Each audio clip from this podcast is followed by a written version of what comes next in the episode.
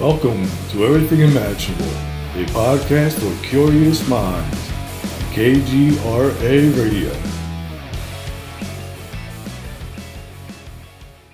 Welcome, everyone, to another episode of Everything Imaginable.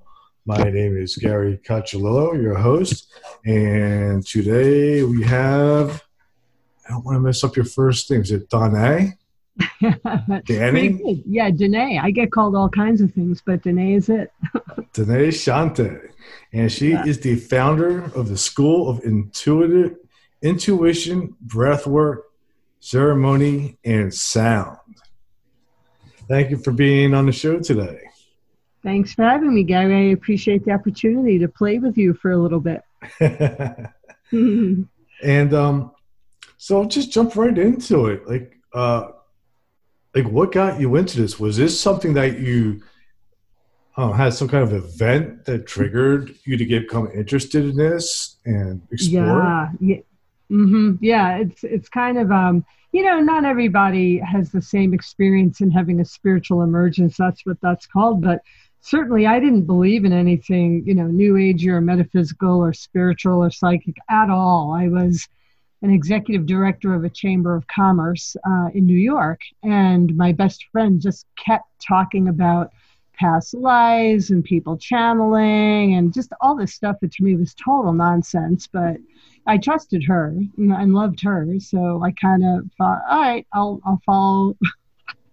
She's asking me to come to this meditation on the harmonic convergence, which was I think August sixteenth, nineteen eighty seven and um, you know what happened is I went to this meditation, pre-dawn meditation uh, out on Long Island, and I didn't even know how to meditate, but there were 300 people there in the early dawn light, and supposedly cosmic rays of light were coming down to the earth, and all these people were supposed to wake up, and none of that meant anything to me at all, but I pretended because I didn't want to feel like an oddball, you know. Right. And um, when the whole meditation circle was done, everyone was, you know, ran into the ocean, jumping up and down, you know, love and light on planet Earth. And in the minute that I was doing that, I realized I was hearing angelic choirs inside my brain. And when I was looking up at the sky, I was seeing golden white, like blinding golden white archangel shapes all across the sky instead of clouds. And when I looked back at the sand, I could see people's auric fields. And so, you know, that that basically changed my my functioning in my body. And uh, people often ask me, "Well, weren't you scared? Like you had no frame of reference? Did you think you were crazy?" And the only thing I could say to that is, the experience was accompanied by the most phenomenal, unconditional love I ever felt in my whole life, and that was a statement. There was nothing to be afraid of. I felt such love and such peace. And anyway, I was in an altered state for three days, as was my friend April. And um, after three days, the, the light sort of settled into my brain and DNA and nervous system. And I met my teachers, and they taught me how to drive the bus, so to speak.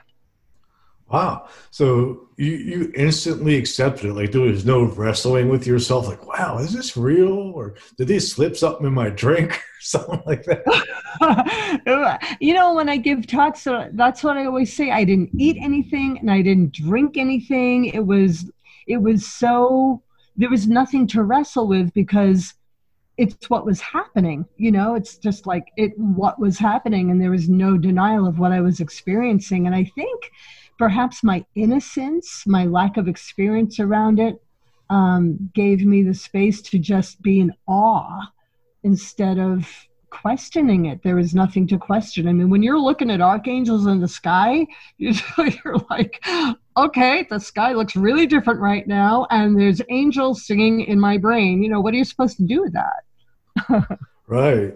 Um, harmonic convergence, like what exactly is that? Is that have to do with sound? Is that somehow like using sound to like switch reality? Oh, I love I love that question and I wish I had a better answer for you. To this day, I never like studied what exactly were the energetics, like what specifically was taking place of the harmonic convergence, because the word harmonic indicates sound, right? Yeah, I think, does yeah, I think even though I do sound healing as part of my offerings to people, I feel like sound, light, uh, frequency, and vibration can almost be used synonymously. I know people would argue with me about that. So, something that was harmonizing for the divine aspect of life in the human species was occurring. And I have to say, it was occurring on a vibrational level because, you know, my mind didn't believe any of that stuff. And all I know is one minute I wasn't like that, and the next minute I was. So, yeah, maybe there were some sound frequencies going on that were inaudible coming from the planetary spheres. It's a wonderful question. Yeah, it's. I, have spoken with other guests, and um, you know, the topic sort of comes up on how the use of sound can switch a person's reality, just like simply like leaving listening to music. Oh yeah. You know, switches a person, you know, because your mood changes, you really your whole reality changes. Yeah. So I I have a fun story about that. Um, so uh, I am a singer. I'm a professional singer and vocal coach. So you would think that I have command over my voice any way I want it to go. Well, that's not necessarily true. So I'm also a breath trainer. And so one of my music partners kept saying, you need, you need to develop your own music for your breath workshops, you know, to bring in the cadence for people breathing. And I was in one of those lazy moods. I'm like, ah, I don't want to have to produce a CD for people to breathe to. I just want to run the workshop and use other people's music. So Anyway, my music partner convinced me to do that. And what happened in this experience, again, I want to say I didn't eat anything or drink anything funny. We're in his recording studio. I'm feeling my resistance because I don't have a plan. I don't know what I'm going to do. And all of a sudden, this huge wall of white light opens to my right and left, and the ascended masters land in my field, and they're flanking me on both sides and I can see them uh, through. My, I'm very clairvoyant, so I can see them through my third eye, and I'm clairaudient, so I could hear them. And they said to me, "You don't want to do this. We do. If you will allow us, we will record the CD." And I turned to my music partner Bob, and I said, "So the Ascended Masters are here, and they're willing to record with you, and I'm not." He's like, okay, bring it. So I surrendered to them and I said, you may use my body. And what have you got? And they said, and I didn't know what it meant when they said it. They said, we're going to sequence the frequencies of the chakras through sound. And I said, what does that mean? And they said, we're going to take you through it. You get to go first because the sound's going to come through your body. And so for an hour, they were sending all these sound currents through my body and I was sounding and toning and they went through all the chakras and as they were doing this through me I was literally seeing colors I've never seen with my human eyes ever. And my body was going into states of ecstasy and bliss. And when we got to my third eye uh, what it felt like there was this cone that came out from my third eye, from my physical body, out about a foot in front of me. And at this point, when we were at the third eye sounding, I was seeing um, crystal, like you might see in a fantasy movie, crystal um, mansions and, and structures and white light and angelic beings flying around. And at the end of this cone that came out of my third eye, this angel came and stuck her face at the end of the cone and said hi, but it was a whisper. And you got to remember, I'm recording while all this was happening. So out of my voice comes just like that. Mm-hmm. And now I couldn't stop and talk to Bob and tell him what was happening because we were recording and I got so excited. I like inside I started jumping up and down like, "Oh my god, an angel is speaking to me directly." And with that thought, the angel came through the cone into my physical reality and stood in front of me and said hi again right in my face. And i was like oh my god. And it's all on the cd so yeah I, I was seeing colors and lights and put in a state of bliss. And my voice was doing things that even though i'm a trained singer and i teach other people to sing i couldn't possibly do Like I would breathe in and the sound would last for, you know, well over a minute coming out of me and I didn't have to breathe in again. That's not even possible. Wow. Yeah.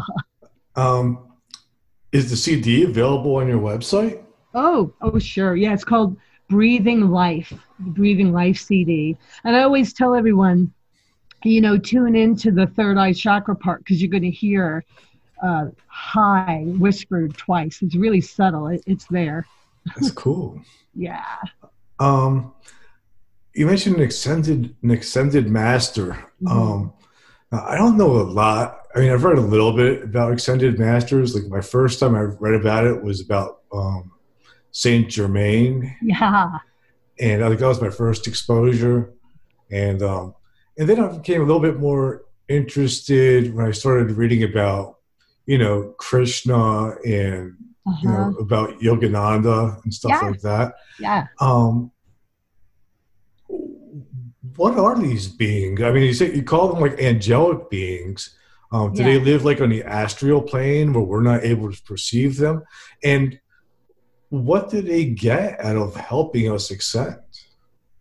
I love your questions. And, and, and it's fun for me because even though I've been teaching people since the awakening, you know, my roots are I didn't believe in, in any of this. And so I was ignorant and innocent. So for me, I always feel like a student of these masters and angels and stuff. And you know, when I first had the awakening, I, I was like a revolving doorway. I channeled everyone and anything from, I did channel Paramahansa Yogananda and the Ascended Masters and Archangels and angels and other inner realm teachers. And I had deceased people come and talk to me and ask if they could have closure with their relatives that were still alive. I'd have animals talking to me. I'd have unborn babies sitting in women's bellies talking to me and you know it was i was like a revolving doorway and all i can share is from my experience and in my experience i have always found that any and all of these beings are benevolent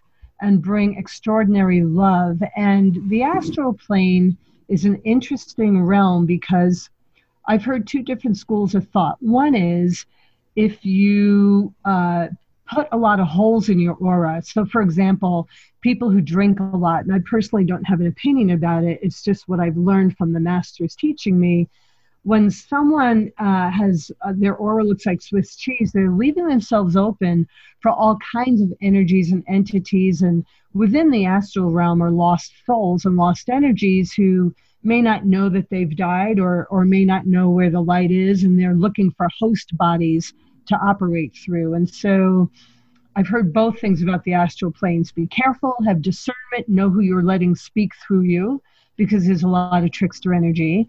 And then the higher causal plane, which is higher than the astral plane, and the spiritual realms, is where a lot of these benevolent teachers will come in.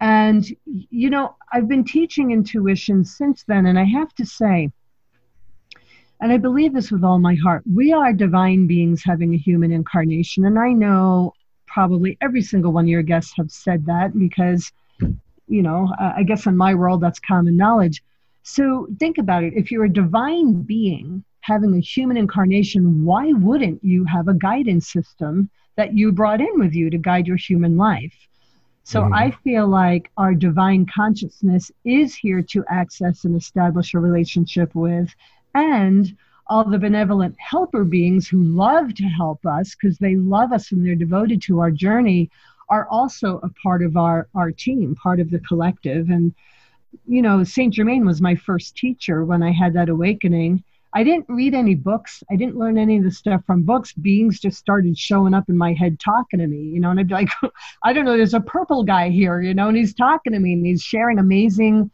beautiful things with me about love and creation and reality. And what I would do is whatever Saint Germain would teach me, I would test it. I'd be like, okay, Saint Germain told me this. I'm going to go do what he's telling me to do and test what he's giving me to see if I get feedback on the physical plane of a response. And that's how I learned to trust not only the teacher beings, but my own divine consciousness is, is to test it. So I believe everyone has the capacity to establish a relationship with their guidance. And like snowflakes are unique, I think the way that someone does that and the kind of access they have is very unique to how that person is designed. If this is something that, that I think about a lot when I hear people say that humans are a divine being, you know, and that we're basically spirit in a physical form. Mm-hmm. I have to ask, like, why do so many of us just crash and burn? Yeah, right. That's such a juicy question because I think as human beings, we have a judgment that it's supposed to look a certain way, right? Mm. It's like, well, if my divine is here with me all the time, how come I'm having all these troubles or diseases? How come there's starvation and rape and violence in the world? And the one thing that I've learned and that I've heard from other teachers is free will. It's like, we chose to come into a human carnation. We have our reasons for doing that, and we have our path that we want to evolve our souls and learn and grow from. And spirit is not here to intervene, spirit's here to offer. And it's always up to us to ask. Now, am I walking around as a soul absolutely knowing what my whole plan is? No. No, I'm not. I mean, I could die tomorrow and maybe that's part of my plan, but in my human nature, I'm not going to let myself know that. You know, I'm not going to be like, hey, I happen to know I'm going to die on this date. Let me get prepared. It, it doesn't work that way. So I think free will is a big, very big part of the equation for us. Choices. I think it's that's the idea too. It's one of the other things I always hear is that we're here to learn. Yeah. You know, this is like school for us. Mm-hmm. Um, one of the things I, I, I like, and, and I really kind of like you, you used the term intuition more than you do like psychic or something like that. I think that's something that a lot more more people can relate to that kind of terminology of having intuition rather mm-hmm. than than a psychic ability. Mm-hmm. Um, and you also mentioned like purpose. Like I never planned on starting this podcast. Just one day I was taking a shower and I said, "Oh, maybe I'll just start a podcast on weird stuff." Yeah, you know. and, and, so, so you know, I, I I got a few friends to be guests, and it kind of has taken off, and it's been you know great experience.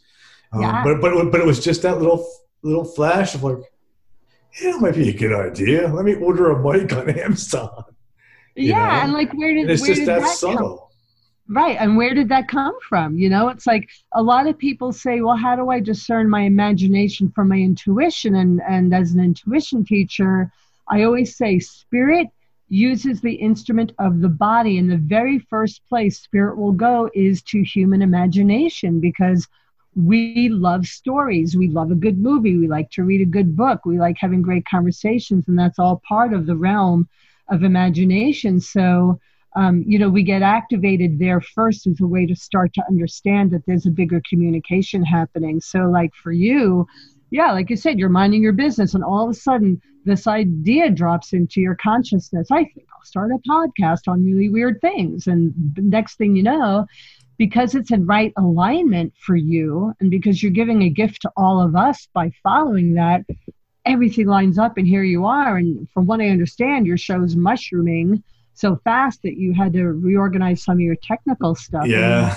And, you know, that's a beautiful thing. Yeah, it's been, been I've been really amazed at the growth. Um, so with intuition and breath work, like I, I wrote a book on Zen called Enlightenment Guarantee, the only book on Zen you'll ever need. And mm-hmm. um, meditation and, just a simple focus on my breathing yeah um it, it changed my life really before yeah. that i i was really really stuck you know and uh-huh. then i started just that simple process and it, you know it just opened me up to so much more um, and and I know this is going to sound weird, like I'm switching roles with you, but mm-hmm. I'm not. I'm just curious because you could make points as someone who experienced that that will sound different than me making points as someone who teaches that so when you say it just opened you up and changed your life like can you say how because i think that would really help people grasp what you mean yeah one is i feel like in a way i broke free from just being so attached to physical reality and uh-huh. life in general. I'm able to separate myself now. You know, um, I realize now that everything that I experience, I'm experiencing through the filter of my own mind.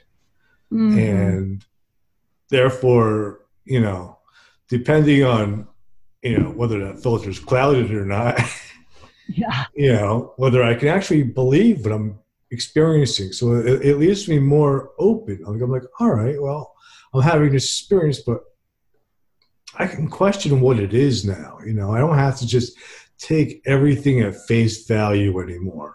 Yeah. And, and I can also just let things go. Mm-hmm. You know, um, my first meditation teacher, she had this thing where talk, she talked about the, this thing she called the gap, or mind the gap. And it's the gap between the in breath and the out breath. Yeah. And in that gap um, is, is where you'll find like emptiness or, or like this, this, this blank canvas. There's just nothing there. There's no thoughts at all. Yeah. And um, and when seeing that place is almost like stepping out of myself. Yes. Yeah. And and when you are able to step out of yourself, even for the tiniest amount of time, it, it has most profound change on a person. At least for me, it has. Yeah, yeah. And see how I relate to what you're saying is that gap, that allness and nothingness, that silent void in the middle of the inhale and exhale is the life of spirit.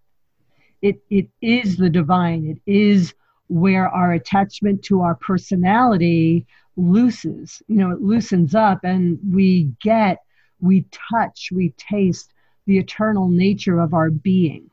And what's interesting for me personally about that is that it's not a religious thing, it's an energetic right. thing. We are energy, life force is energy, that's what we are.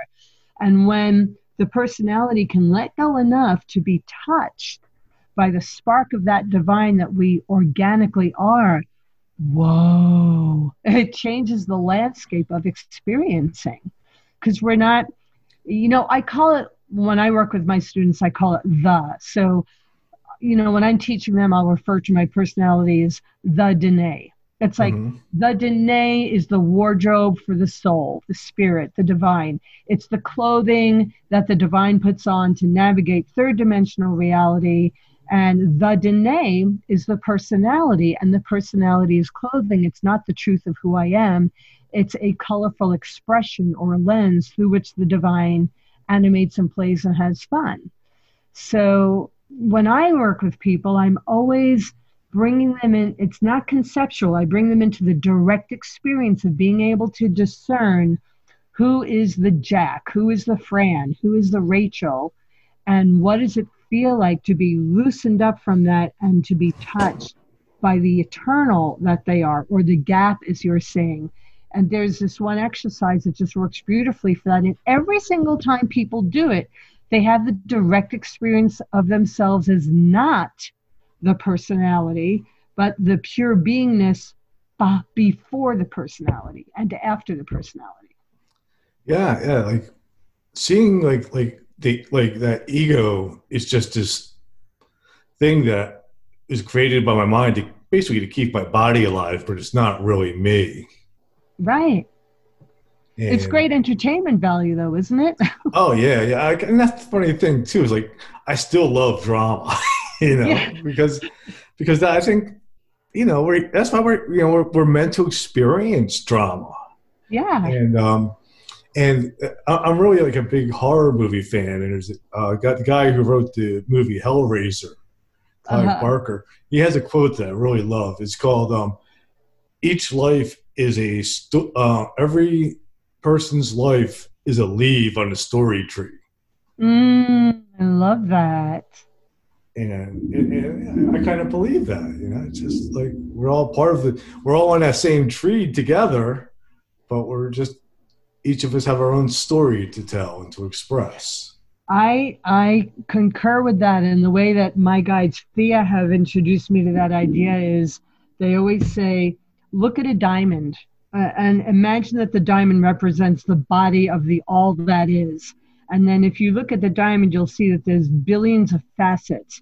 And each facet, like you're saying, is a leaf on a tree. Each facet is simply an angle, a perspective of reality, a way that you relate to the one life that's going on. You have a, a take on it, an angle on it. And that is what makes life, you know, full of variety and colorful and gives us the idea that we're all separate and individual. And the fact is, the life force running through you, me, the rock, the tree, and the grass blade is the same exact life force. You know, where we are living, it is an experience of one life being lived, one tree with many leaves, like you said. Yeah, it's just different different ways of expressing itself. Yeah. Um, but but yeah, it's all it's all coming from the same source and being mm-hmm. fed the same energy, but mm-hmm. manifesting in different ways. I guess mm-hmm. that's also probably where the idea, of like the tree of life, came from originally, anyway. Probably kind of, so. It's found in different cultures. Um, so with, with um, you mentioned uh, on your website and in in some of your videos, Thea or yeah. Thea, or I'm not sure how it's pronounced. Thea. But yeah, but but right. who or what is Thea? What the heck is Thea? yeah. So, you know, the whole world's in COVID, you know, lockdown and all that stuff. And um in March, uh, right after, you know, we went into safety at home or whatever the correct politically correct terminology is. Um, you know, in the morning, I meditate and do breath work. It's just a regular part of my lifestyle. And in the mornings, I started getting these little doses of extra loving energy and, and poetic insights. I was like, oh, that's that was sweet. And I didn't think anything of it. And I'd write it down in my journal. And then I felt the inspiration to, um, you know, make little YouTube videos, but just send it out to my family and friends like, hey, this is the message I got in my guidance this morning when I was meditating. And I thought, this message feels like it's for more than just me. What do you think? And, you know, started getting really good feedback like you did when you started your radio show.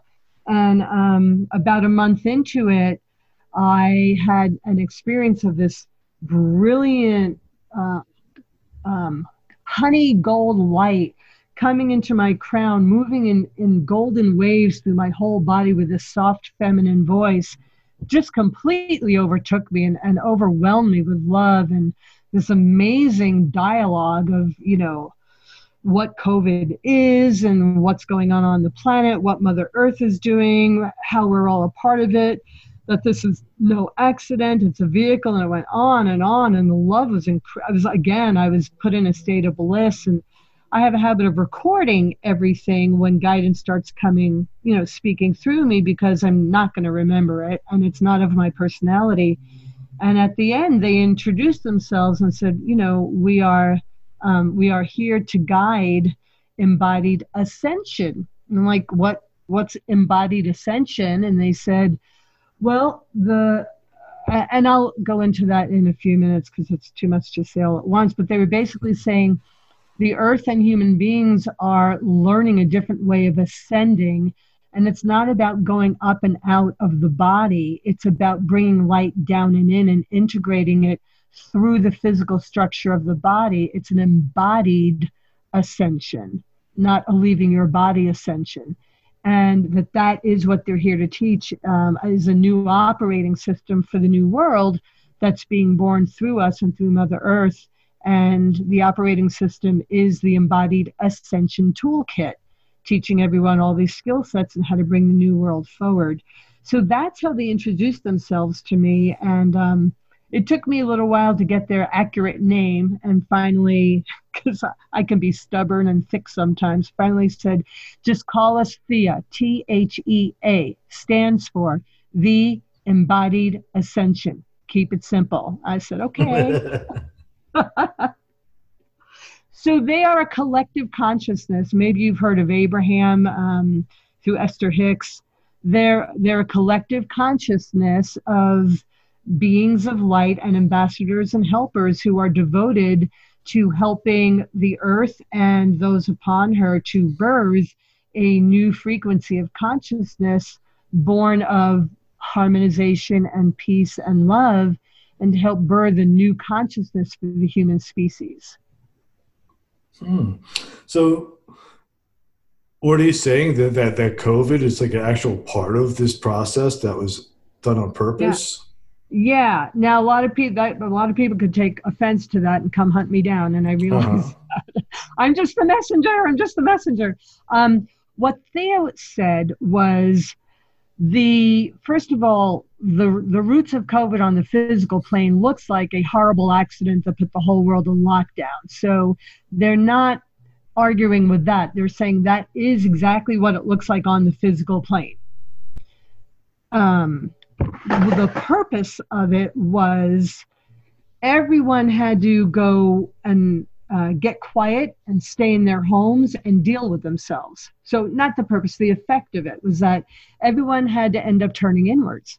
Because if you're trapped in a house with your family who drives you nuts, and that's where you're at, you have to deal with it. You have to face that and confront it. You have to learn your way through that so that you can live in a peaceful state. And isn't it interesting, they said, that the whole entire world not just one country, the whole entire world is being asked to be still and go inside and be quiet and make it work. And that's not an accident. That's a result of what happened. That's not an accident, though, because what they needed, or what the earth is needing, is for people to get a grip on themselves for the consumption behavior and the commercialism behavior, and to actually understand that we are uh, annihilating ourselves as a species and we're taking all the other species out with us, and that we need to stop. Like, not, okay, I'll get to it. Like, literally stop and go within and find our divine and get out of this um, selfish, me, me, me. I don't care how much I tear the earth apart. I want what's mine. Get out of that addiction patterning and wake up so it's the big awakening. Some I've heard some say it's like the second harmonic convergence. Right. I, you know, I don't, I'm not informed about that. I have heard that though, and I see how that makes sense. Um, so Thea was saying, you know, we were all asked to go within and consider who we really are and what we're really about and who we want to be as a species, and that the big, big ticket item right now is intention that we need to give birth to a consciousness that is loving and generous and caring and giving that can propel the human species forward as more embodied divine consciousness than human ego consciousness. And in that way, we are learning to be people who really do care about other people and really do want everyone to be well and that we're willing to dream our reality through conscious intention and to use our intuition to help guide us. So, once again, it's bringing the divine through the human element. And as they showed it to me, uh, there's been a plan for eons of this light grid. It's a light consciousness that has been built around the earth. Some would call it the electromagnetic field. And what happened was that electromagnetic field came into the physicality in the body of the earth and caused a ripple effect. Just like if you have a still pond and you throw a stone in it, it's going to bring up the soot from the bottom on the ripple of the waves and move it out. Right. That's what happened vibrationally. That we are, as human beings, we are midwives to this birth of consciousness through the physical body of the earth and through us.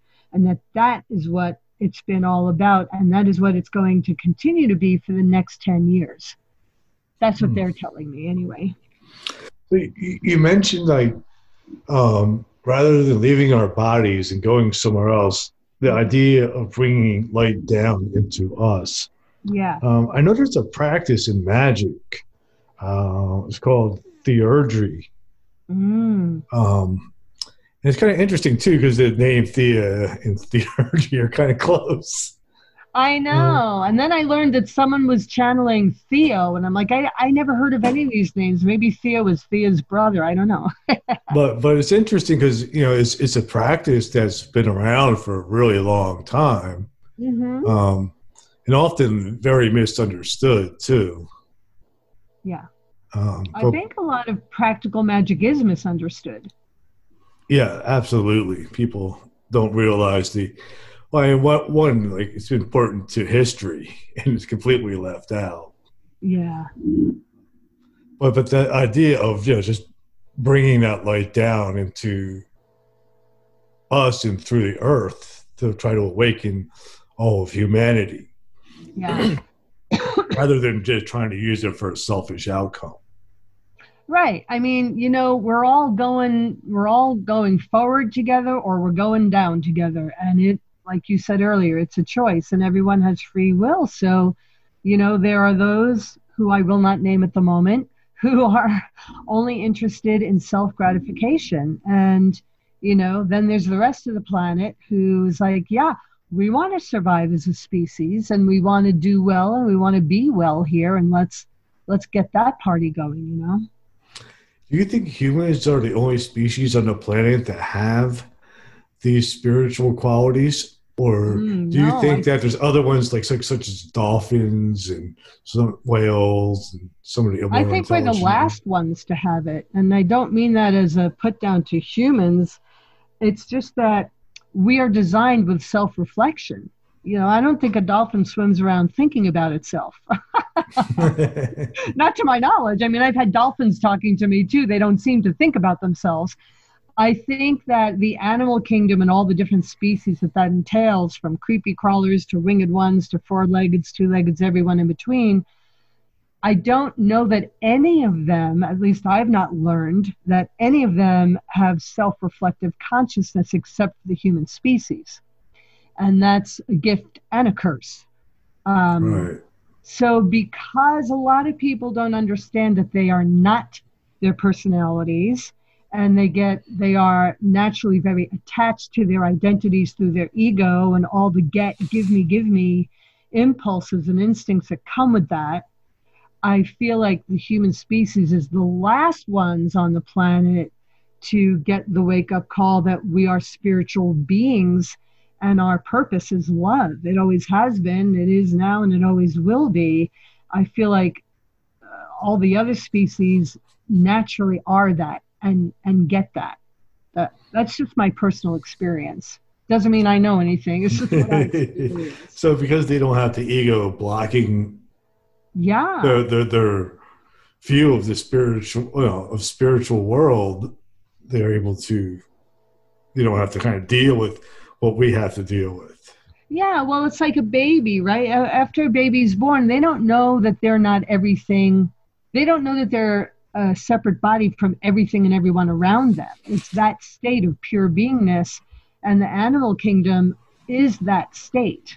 They don't have a reflective self. They don't have an what you and I might call the I, you know, Mhm. the letter I, the I.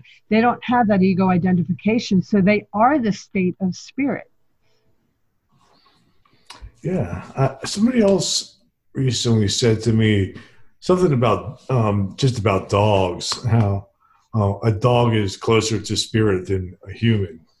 Oh yeah. I don't know who it was that said that to me, but Probably I- an animal communicator. well, then I look at my dog while he's chewing on my leg, and I have to say, I don't know. Maybe Well, not I- my dog.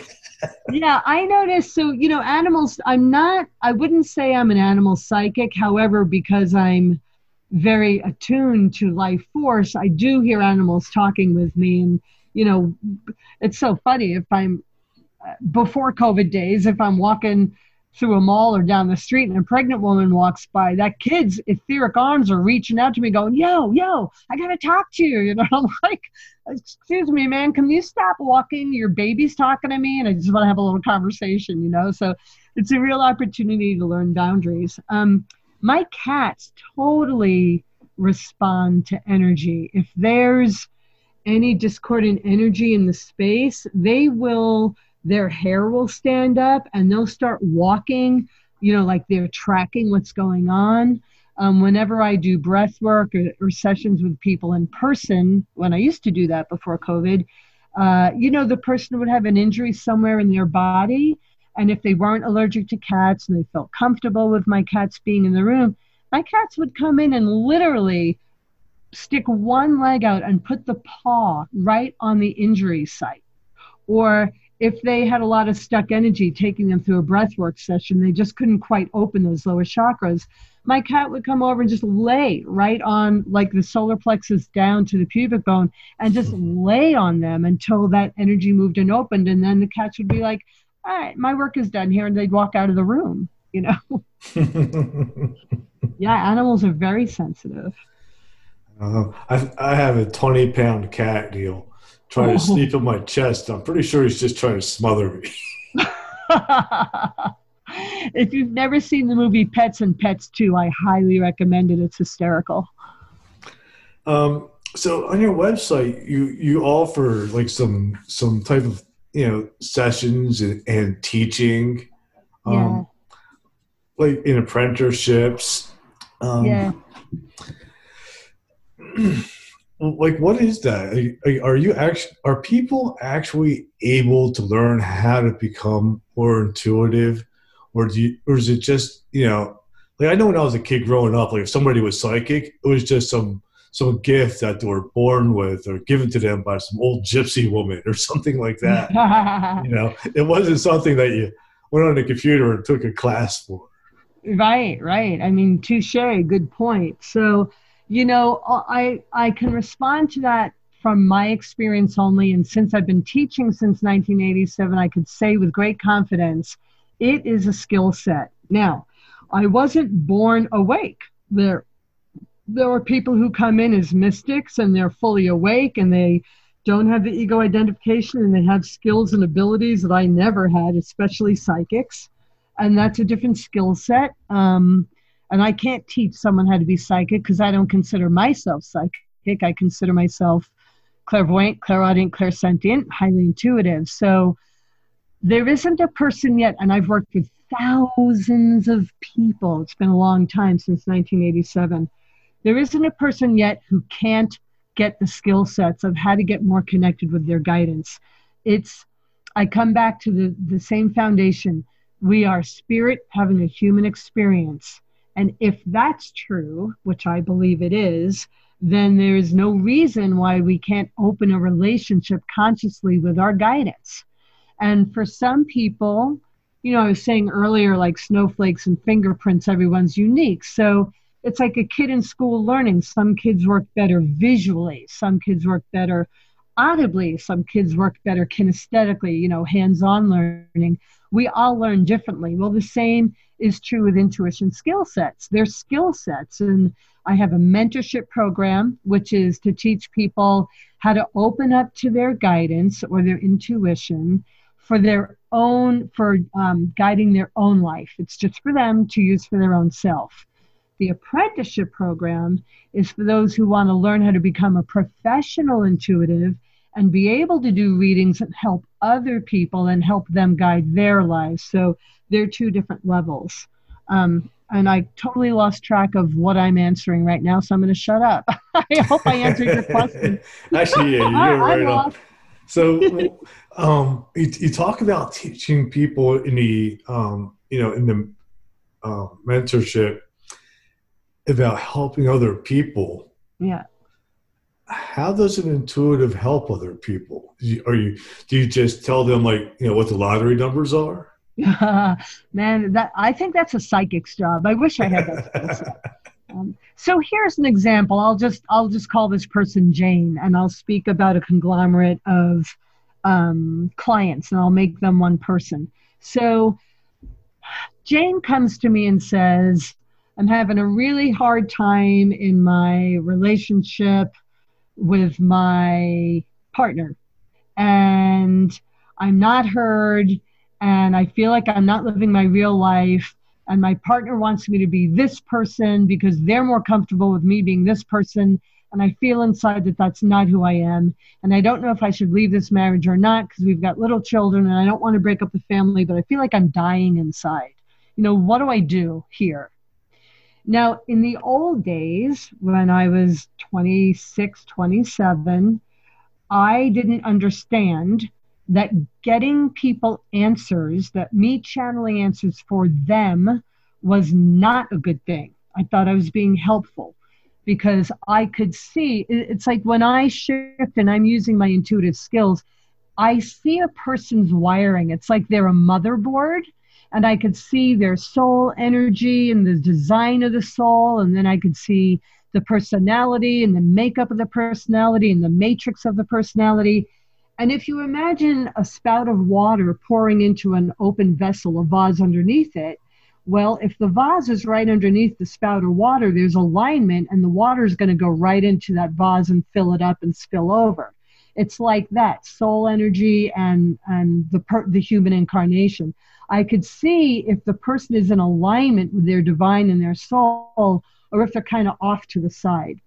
So when I first started doing this work, I thought it was brilliant that I could see and I could see what was coming down the pike for them, and I could help them by telling them you know, well, this is going to end up being the result anyway, so you might as well just go and do this. Boy, I created a lot of karma. I mean, I didn't know any better. I thought I was being helpful. I was young, you know. And then um, probably about 20 years ago, you know, Spirit came to me and said, Look, here's the deal. Everyone has the schematics of the ability to talk to their own divine. Your job is to teach them how to access it so they get their own answers. You don't give people insight for them, you lead them to the insight for themselves. And I was like, oh. so, and Spirit taught me how to redo what I was doing. So we take this person. Um, well, we'll call her Jane. I'm not sure who I named her. And uh, so Jane would come for a session and sit with me. I'd be like, okay, so when you tell me about this, you feel like you're dying inside or you're not being true to yourself. Is there a place in your body that that you feel when you're saying that and always a person can feel oh there's a my gut is tight or my heart feels shut down or there's a, a knot in my shoulder and i always use the body because the body is grounding right we're spirit having a human experience we have bodies for a reason so I'll say, okay, well let's let's go into that. I want you to go into that sensation there and close your eyes and tune into it. Bring your attention to it. Tell me what what does it look like? What does it feel like? you know tell me all about it and so that's the first step is to get them to go inside. Step one intuition. Use your body as the barometer.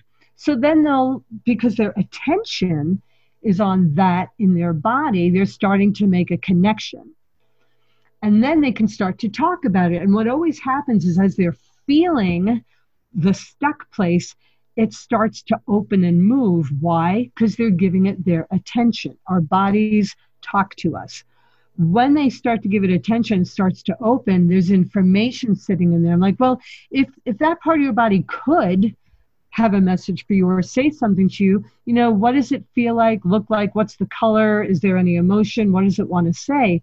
And every single time that person will start spitting so much out information. Well, my body's saying if I do this, I'm going to get sick and I'll just get worse. But then there's this feeling of lightness. I'm like, well, what does the lightness in your body say? And they'll be like, well, you know, the lightness is, uh, this is kind of crazy, but it's telling me I need to take the art classes I keep thinking of.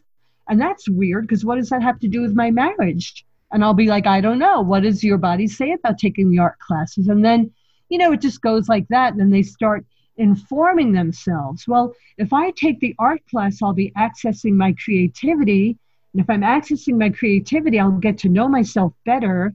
Then I'll be more clear about what I want and who I am and what makes me feel good. Then I'll have the courage to follow that. I'm like, okay, so what does that have to do with getting rid of your husband or keeping your husband? And they're like, well, if I follow what's real and true for me, I'm going to be more happy and more fulfilled. And my relationship will work itself out because I'm no longer going to put up with not being the real me. I'm going to start showing up in my marriage as the real me. And my husband will either open up and get curious and interested and attracted, or he'll get repulsed and, you know, move away because he wants to control who I am. And that's not going to work for me anyway. And that's just a real subtle, you know, light example. It's a lot deeper than that. We go to a lot more places. Sometimes, you know, people can sense energy over their shoulders. I'll be like, well, if you could use your imagination to tune into the energy over your shoulder. What is that energy there and they're like oh like there's a color and now there's a face and it's saying it's my angel. I'm like okay well you know what's your angel's name and what does it have to say? And you know, they just start talking. So my experience is people need to sit with someone like me, I'm not saying it has to be me, but someone who really trusts and really knows that spirit is real. And someone who lives their life by following spirit because that facilitator holds a field holds an energy and a vibration and sees the possibility in their client. And that's how i work with people. I know they're the divine having a human incarnation. I know that they have access to that level of wisdom and i just know it and i expect them to do it and they're sitting in my field so they get out of their way and rise to the occasion and deliver to themselves something that's really very um, natural to be able to do. It's just that people don't know the skill sets to do it. You know, and then from there, I give them a lot of tools and practices and trainings to grow the muscle and deepen the relationship and test it out. And testing out your guidance is pivotal because otherwise, you're going to think you're making it up. You're not going to trust that it's your guidance and you're never going to know that it's real. So you have to test it. I think that's definitely more beneficial too was when you help people find their own answers rather than just giving them the answers. Mm-hmm. Um, and like, I don't consider myself psychic either, but I've always read tarot cards.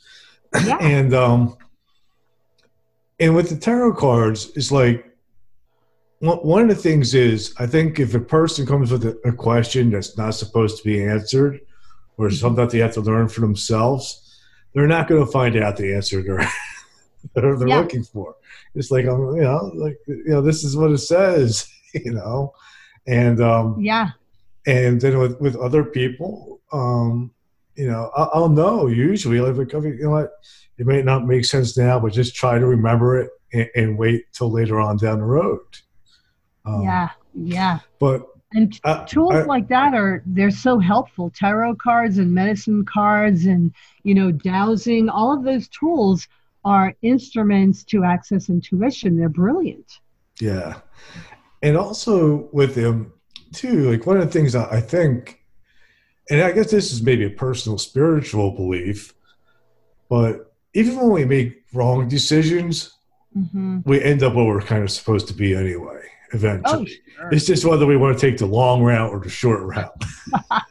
Do you mean the little habit patterns we have of tripping ourselves up and having to go around the bend a few thousand times? Yes. I have a story for you about that one. Um, you know, Thea has free teaching videos up on YouTube, Instagram, and Twitter, and they just love giving stuff away for free. So the theme for August is navigating the fear. And every Sunday evening at 7 Mountain Standard Time, a new video comes out under that topic for the month of August. And so um, August 9th's video was about energy boundaries for the mind, emotions, uh, the physical body, and relationships. And, and here's what I mean when I say I am a student of the work. I'm not sitting here like I've got it all together and I'm on top of the mountain. You should learn from me. That is not it it's I get the privilege of learning alongside whoever's coming for a session because there's always growth. So, um, someone who's very dear to me was having some uh, brain events that look like seizures, and I was getting, you know, frightened for them. So the fear, the instinctual body in me kicked in and I started getting worried and then I got neurotic and and I normally don't do that but uh, I, I went there because I'm really attached to this person. And so um, I couldn't stop thinking about it. You know, what if they die? If they die, that's going to really suck. Oh my God. I, it's like, you know, we don't have a plan if this person dies. And, you know, I'm, and my ego is just going on and on in fear. And I wasn't noticing that behavior. It was just taking me and running with me. And so I was driving and um, you know it's like the thought just kept repeating over and over there's no plan if this person dies oh my god what are we going to do you know we have to get to the bottom of this and obsessing and thea started talking to me uh, thea started talking to me days before but thea it's like i'm driving with thea as my passenger and thea's saying you need to stop you need to take a breath and stop the thinking. You're you're on a circus ride. Stop. And I couldn't stop. The obsession just took over, and I was on the runway. And so I thought, oh, I have a right turn coming up in about a mile. So I pulled over to the right lane. And, um, you know, rather early, there was no reason for me to do that. And Thea is saying, stop, stop your mind, stop your mind. And I, I couldn't.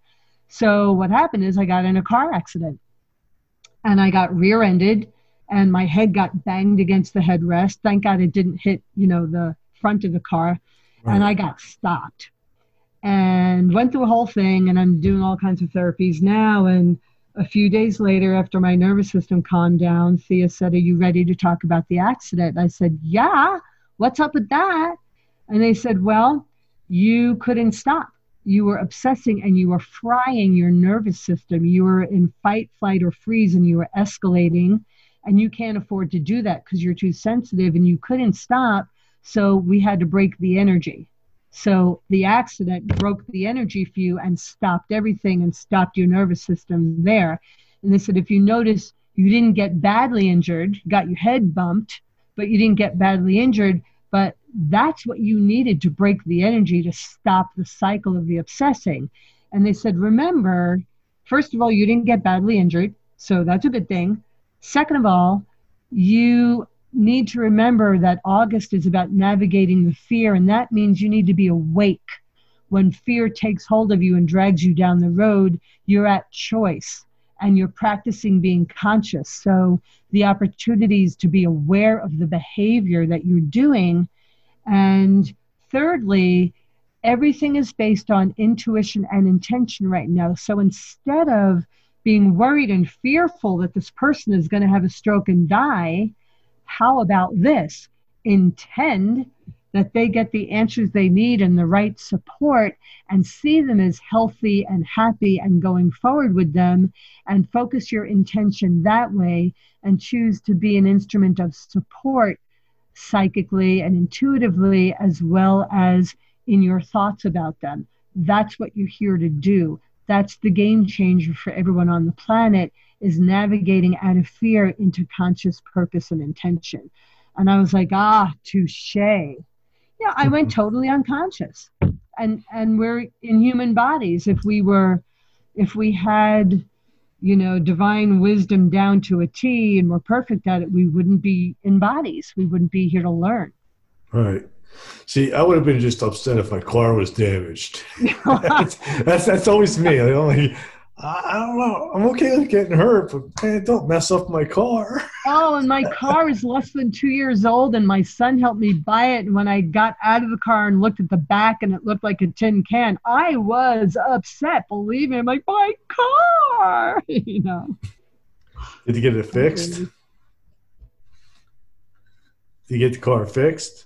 Oh yeah, definitely. Yeah, and uh, you know, even car, every all objects have spirits, right? So I I tend to name my cars. So the first version of this car was a G6 and uh, it told me its name was Miracle, and so I drove the G6 for a while, and it was Miracle, and you know, finally, uh, you know, my son and my fiance are like, you know, you that that car's falling apart. You really need to get a new car, and you know, again, I can be stubborn. I was being resistant. And when I uh, drove into the dealership and my, you know, I had support picking out a car, yada, yada, um, I had to say goodbye to Miracle because I was trading it in. And I, I felt the living spirit of the car. And the car said to me, I want to come with you. And I was like, well, uh, how are we going to do that? You're physically erect. You can't come with me. And it said, I'm a spirit let me come with you into the body of the new car. And I swear, I did a little thing and I went, okay, you're the spirit of you is welcome to come into the new car and you can come along in the new car. I sat in the new car. I called the spirit of miracle into the car and I literally felt the consciousness of miracle step in to this Acura. So the Acura's name is Miracle 2. And you know, so when when the Acura got crunched, I was like, "Oh, miracle! You're being hurt all over again," you know. And it it was uh, towed to the collision place, and I said, I need to know if it's totaled or if it's fixable. And the whole time I could feel the consciousness of miracle, the, the, uh, the life force behind the car. And again, it said to me, I don't want to sit here at the collision place. I want to come with you. And I said, I, I don't, how do we do that? You're not going to be in my body. And I heard, open the glove compartment. So I opened the glove compartment because I have to unload the car anyway uh, to get it fixed. In the glove compartment is this little necklace that I totally forgot about. And with a little pendant on it, it says, Believe in miracles. So I took the pendant out. I said, Okay, miracle, you can put your spirit in this little pendant and I will wear you until we find out what happens next. And I know people would think I'm crazy. I feel the spirit of miracle in that pendant and it's hanging in the rental car. And I got a call from the collision place. They're like, yep, your car is totally fixable. We'll have it back to you in two more weeks. And I'm like, sweet, Miracle and I get to go on together, you know? like I said, some people would think I'm crazy. I'm just super, super sensitive. And I really do feel like, you know, we say that they're inanimate objects, but there's a lot of theories out there about atomic structure. Everything is actually moving waves and particles. It only looks like physical density to us, and everything has a spirit. Yeah, it's not real. Yeah. You know, it's just like, you know, it's it's just all particles and waves. Nothing's actually solid. It's, it's right. probably only solid because we're able to observe it. Yeah.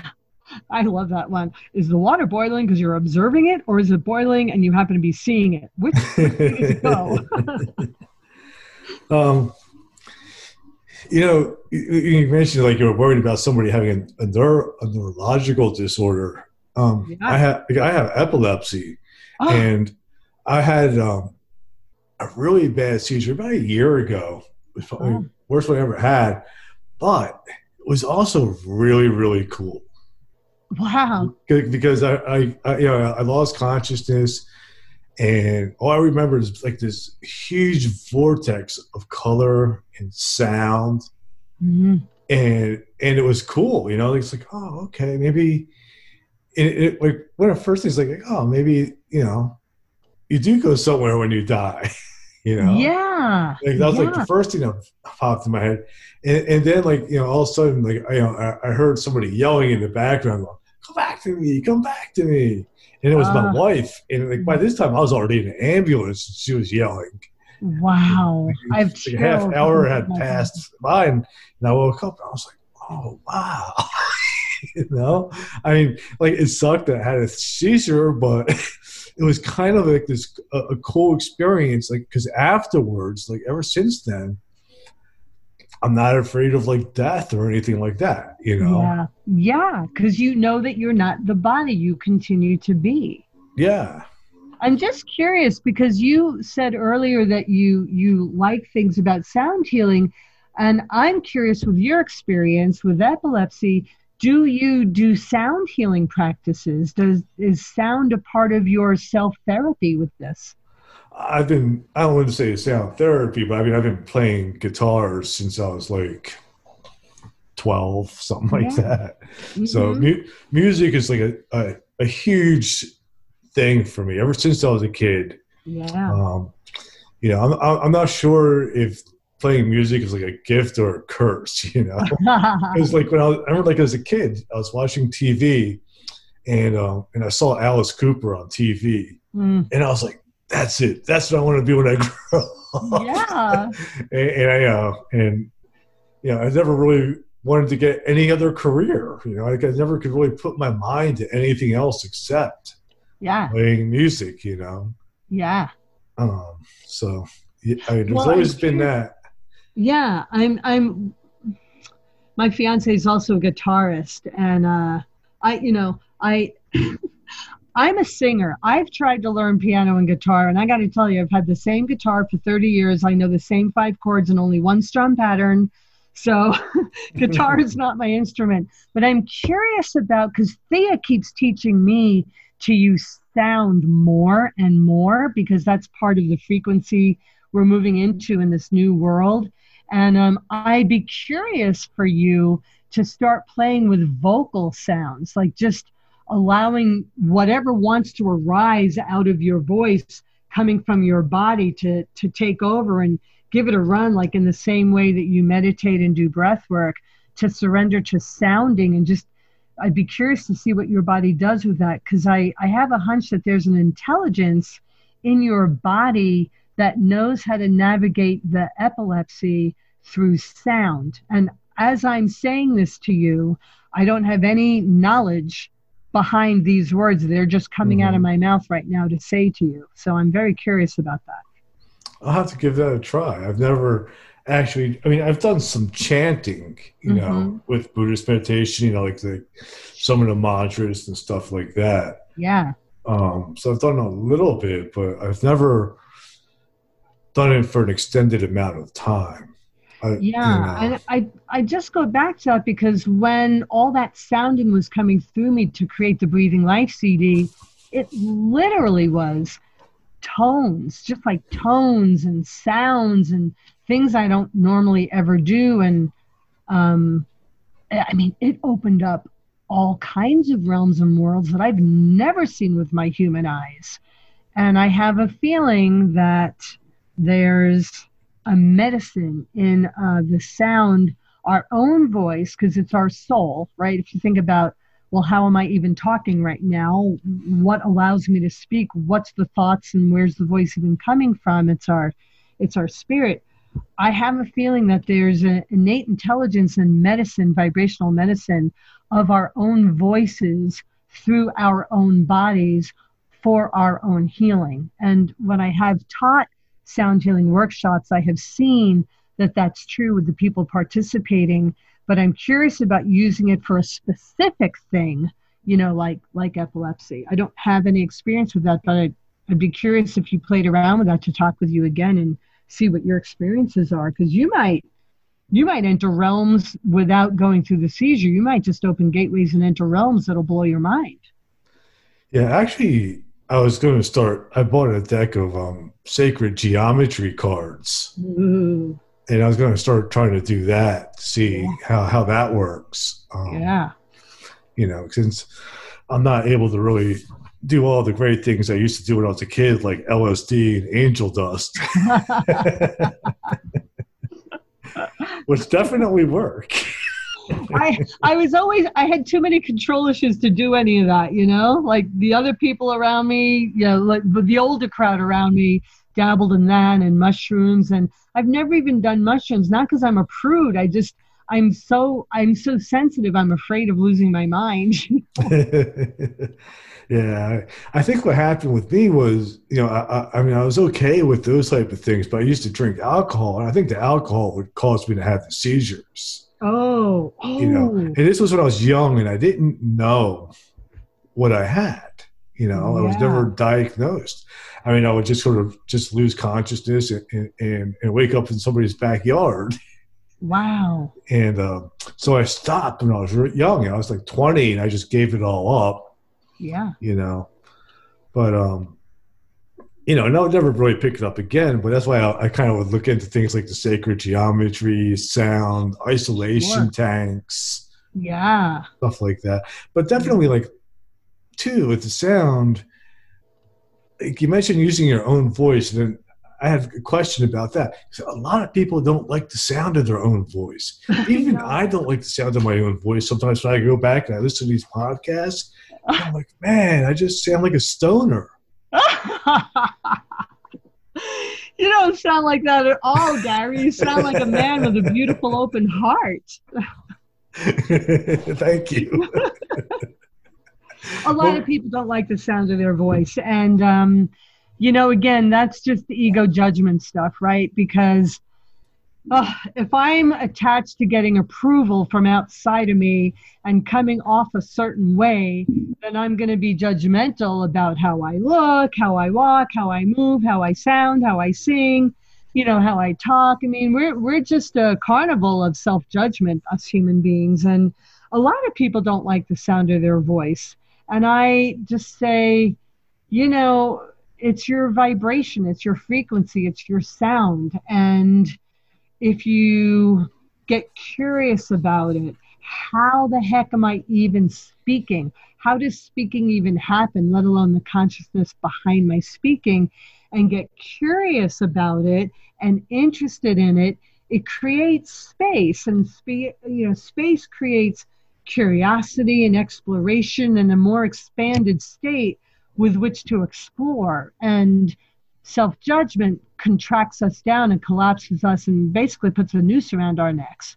And we all do it. We we're incarnated, you know, to learn as much self love as we can, and self judgment is part of the thing we have to learn our way through. You know. Yeah, I think all judgment is yeah. an issue. You yeah. know, the world would be a totally different place if all of us lived without self judgment and judgment of other people.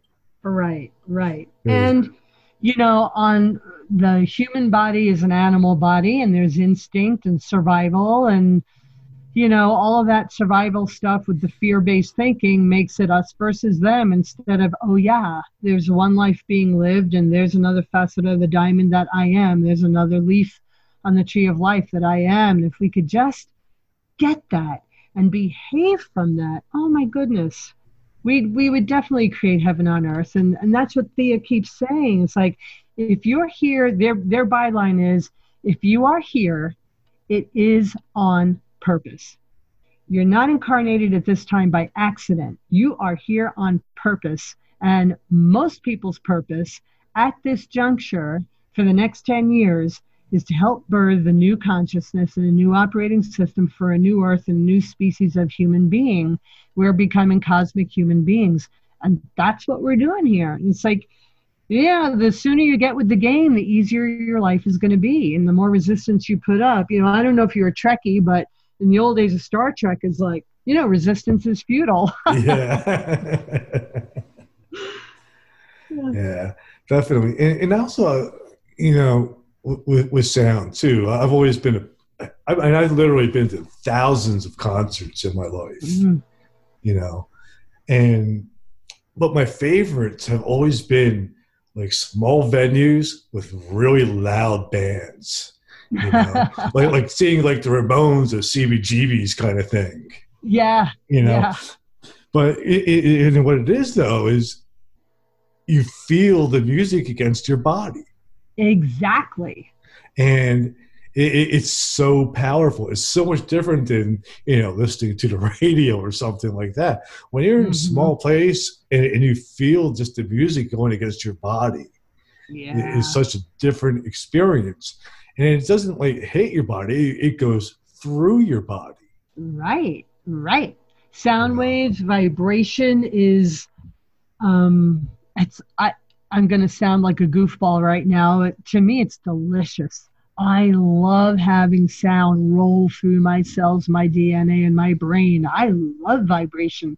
I love sound as vibration. Yeah, it's it feeds us totally. Yeah, it, it, I can always feel better afterwards. You know, it's almost like a massage or something like that.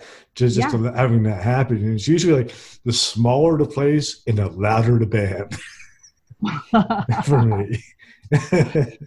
yeah, well, I can I, because you're getting more impact. You know, what I was saying about sound earlier, uh, with you telling me how much you love vibration.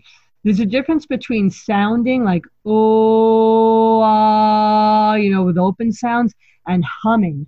Mm. Mm-hmm.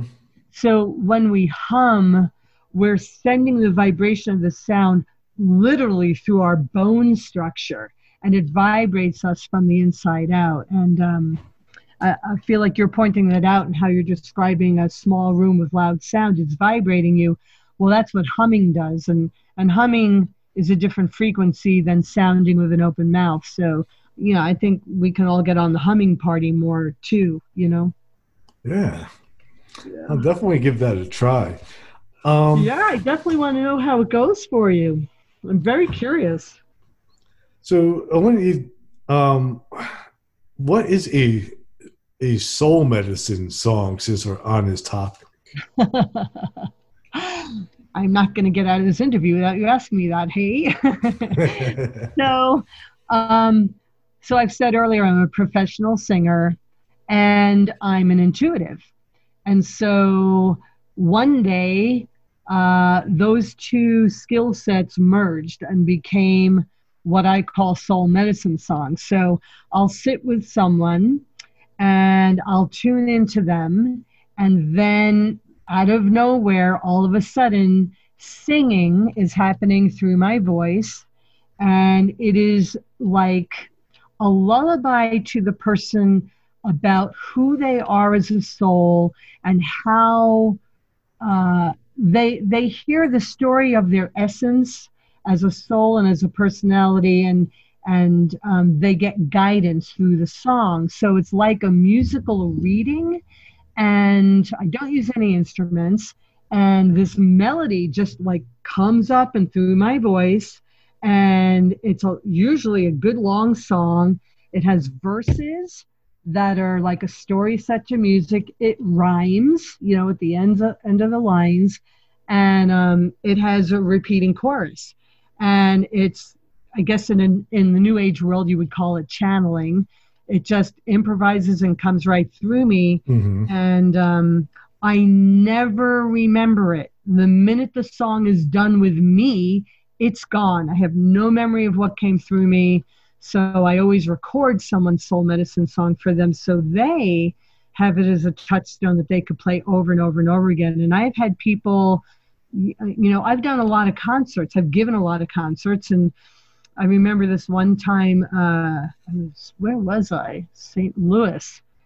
And there was a gentleman in a wheelchair, you know, in the front row. And I'm up on stage with my band and my people. And you know, the concerts I give are very much new thought, you know, positive, loving, new world kind of spiritual stuff, not not religious, but just power packed with love. And um, this guy got up and started walking.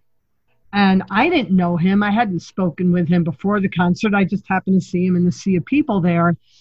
And at the end, he he was back in his wheelchair and the person pushing him was probably a relative and they came up to me and he said I want you to know that I saw the Holy Spirit behind you and I got up and I started walking. And that's never happened in my life. And I didn't know what to say to that because I consider myself a vessel and an instrument through which spirit works. And it's not because of me or my personal power at all. And I don't have a lot of experience with religion and you know, when he said he saw the Holy Spirit standing behind me, I'm like, I don't even know what that looks like. But that was his experience. Now, did he conjure that from his own being and he gave himself the image of the Holy Spirit behind me? Or did he literally see the Holy Spirit behind me? I'll never know the answer to that. What I do know is there's something in the sound and the concert experience and the musicality of it that touched him and got his body to get up and walk just for a small period of time, you know, a few steps. Mm-hmm. And then he mm-hmm. went and sat back down. He was moved to it. And to me, I'm like, you know, hallelujah for that. I had nothing to do with it. And thank you for sharing that with me. You know, I bore witness to this man having a miracle for himself because of his experiencing, because of the music. So I, I think music and sound is very powerful. And so do I. Yeah. And soul medicine songs, Thea wants to now call them Thea songs because they want to start channeling the songs for the people instead. And I said, I'm, I'm totally good with that. I never remember what sings through me anyway. So we can call them Thea songs. so before we wrap this up, um, what is like the most valuable message that you could give my listeners Mm.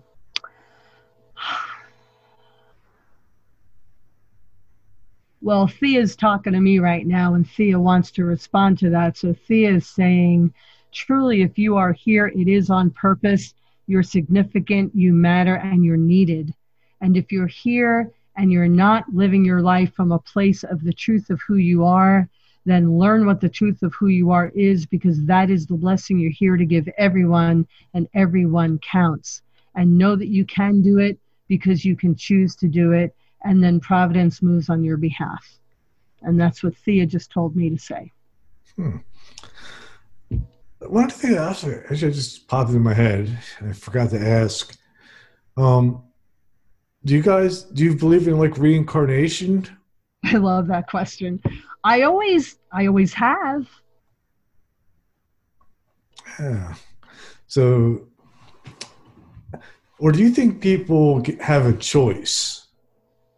Ah, yeah, you're really, you're really, you're getting right in my my nerve ending here. It's really funny because my fiance and I are going back and forth about this because I love the people in my world and the experiences I get to have, and I would prefer not to incarnate again because I want to know what's going down in all the other realms. You know, I want to be part of the uh, beings behind the scenes that bring energy to humans and help guide their lives. And I'm more intrigued by that uh, for my next round. And he's arguing that uh, he wants me to incarnate again because we want to have more lives together. And I'm like, you know, I don't know. I mean, I love you, but I'm just, uh, what's it like serving from the other side, you know? So, do we have a choice? Again, I'm not a scholar and I'm not learned. All I could do is shoot from the hip. And you're not going to love my answer. I have to say, I don't know. Mm. I, I hope that we do. I honestly don't know. Because if I had my druthers, I want to help from the spirit side on the next round. Right. Yeah, I don't know either. Um, I had recently interviewed, um, his name was Dr. Richard Alan Miller, mm. and he mentioned that um, at the end of life, there's a blue tunnel and a tunnel of light. And the tunnel of light is like the birth canal, like, you know, mm. we reincarnate. Yeah. And in the blue tunnel, we go somewhere else. Uh huh. And we get to choose. I was like, hmm. Hmm. It makes you makes you wonder what you'd want, doesn't it? It opens up a good question. Yeah.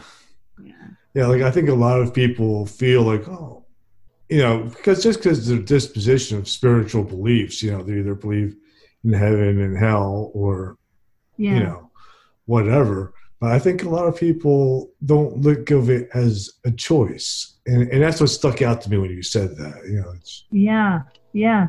I don't know. I mean, there's so many scholars and learned people out there, and master consciousnesses, and I've never learned anything from books. I only learn from the direct experiences I have.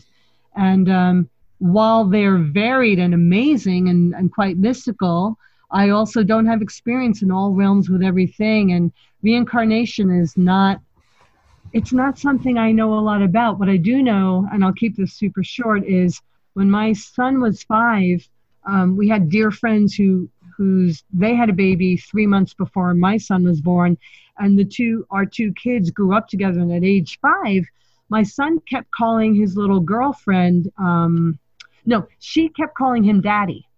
She kept calling my son daddy. They were both like four years old. And one day, the little girl's father said, Why do you keep calling him daddy? I'm your daddy. And both little kids looked at the father, and she said, He made me.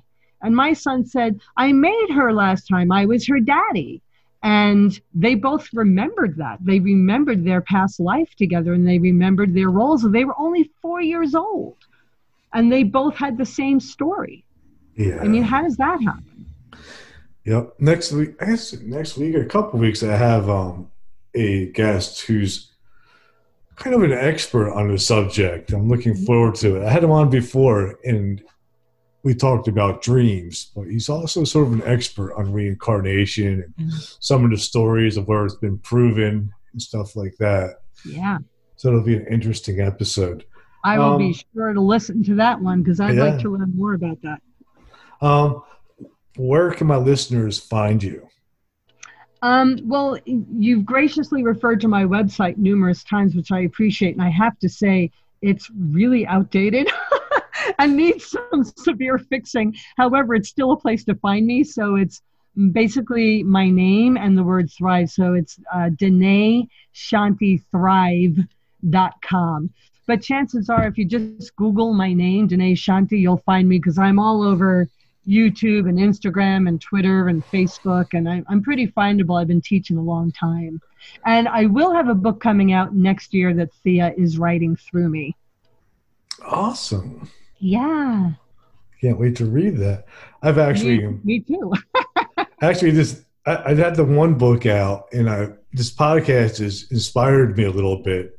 So I'm actually going to try to write uh, everything imaginable, volume one, volume two, and volume three. oh, I love it! I love, that sounds fun. That sounds great. Yeah, so it's going to be a little bit of a project, but it'll be cool. Mm-hmm. And this time, mm-hmm. I actually get to work with some publishers, which is nice too.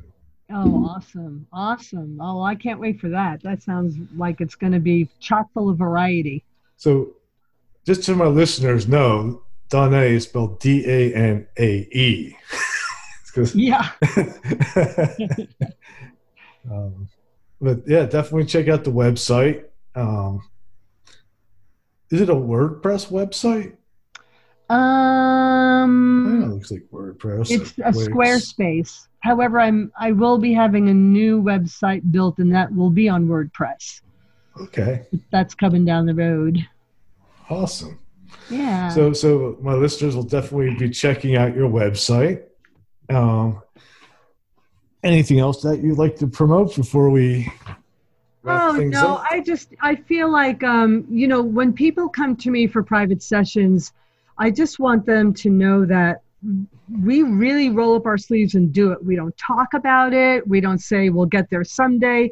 I don't want to do a lot of sessions. It's like I like to get as much done in one session flat as possible, and it's always up to the person if they want to come back. I'm I uh, I'm all about the most important thing to me is that someone learns how to be self-empowered and accessing their guidance as quickly as possible so they don't call me anymore because we all have the capacity to have that. We all deserve to have that kind of trust in ourselves and to know in the dead of night if we're scared about something we have someone loving to turn to and to get an answer just for us. And we all have that. That's the most important thing to me so I guess you don't base your business on repeat customers. No, no, no, no, no, no. That's a good thing. It's honest. Yeah, yeah. I mean, you know, Sincere. I have my life to live. I have my life to live too, right? I'm. I need as much coaching as the next person. awesome. Well, thank you for being on my show. Oh, what a pleasure, Gary. So much fun to share this time with you. Thank you. And um, and I'm also going to post a link to your website. And, and um, if you have anything else that you want me to put on the website in the notes, just email it to me and I'll include it. Great. Great. And, well, thank you. And thank you for your generosity and following your own inspiration so all of us could benefit for it. That's a great gift to everybody. Thank you. Oh, thank you. I enjoy it. I really, I think I probably get more out of it than anybody else. So. well, it's your dream, of course. All right. Thank you for being on. And I'm going to call that a wrap. Have a great day. Great. You too, Gary. Many blessings. You too. Thanks. Bye bye. Bye bye. Thank you for listening to Everything Imaginable. Please like and review this podcast on whatever platform you are using. It helps this podcast move up in the ranks and easier for people to find. Also, tell your friends, family, co-workers, and even that weird uncle, which I would be that weird uncle. If anyone wants to be a guest, you can email me at everythingimaginable2020 at gmail.com. I'm also on Facebook, Instagram, YouTube, Twitter, and LinkedIn. My website is www.everythingimaginable2020.com. And Patreon is patreon.com forward slash everythingimaginable you can make a donation to support this podcast. Remember, everything that is was first imagined. Thank you for listening and see you next week. And oh, yes, you can also buy my book, Enlightenment Guarantee, the only book on Zen you'll ever need. It's available on Amazon, Kindle, and paperback.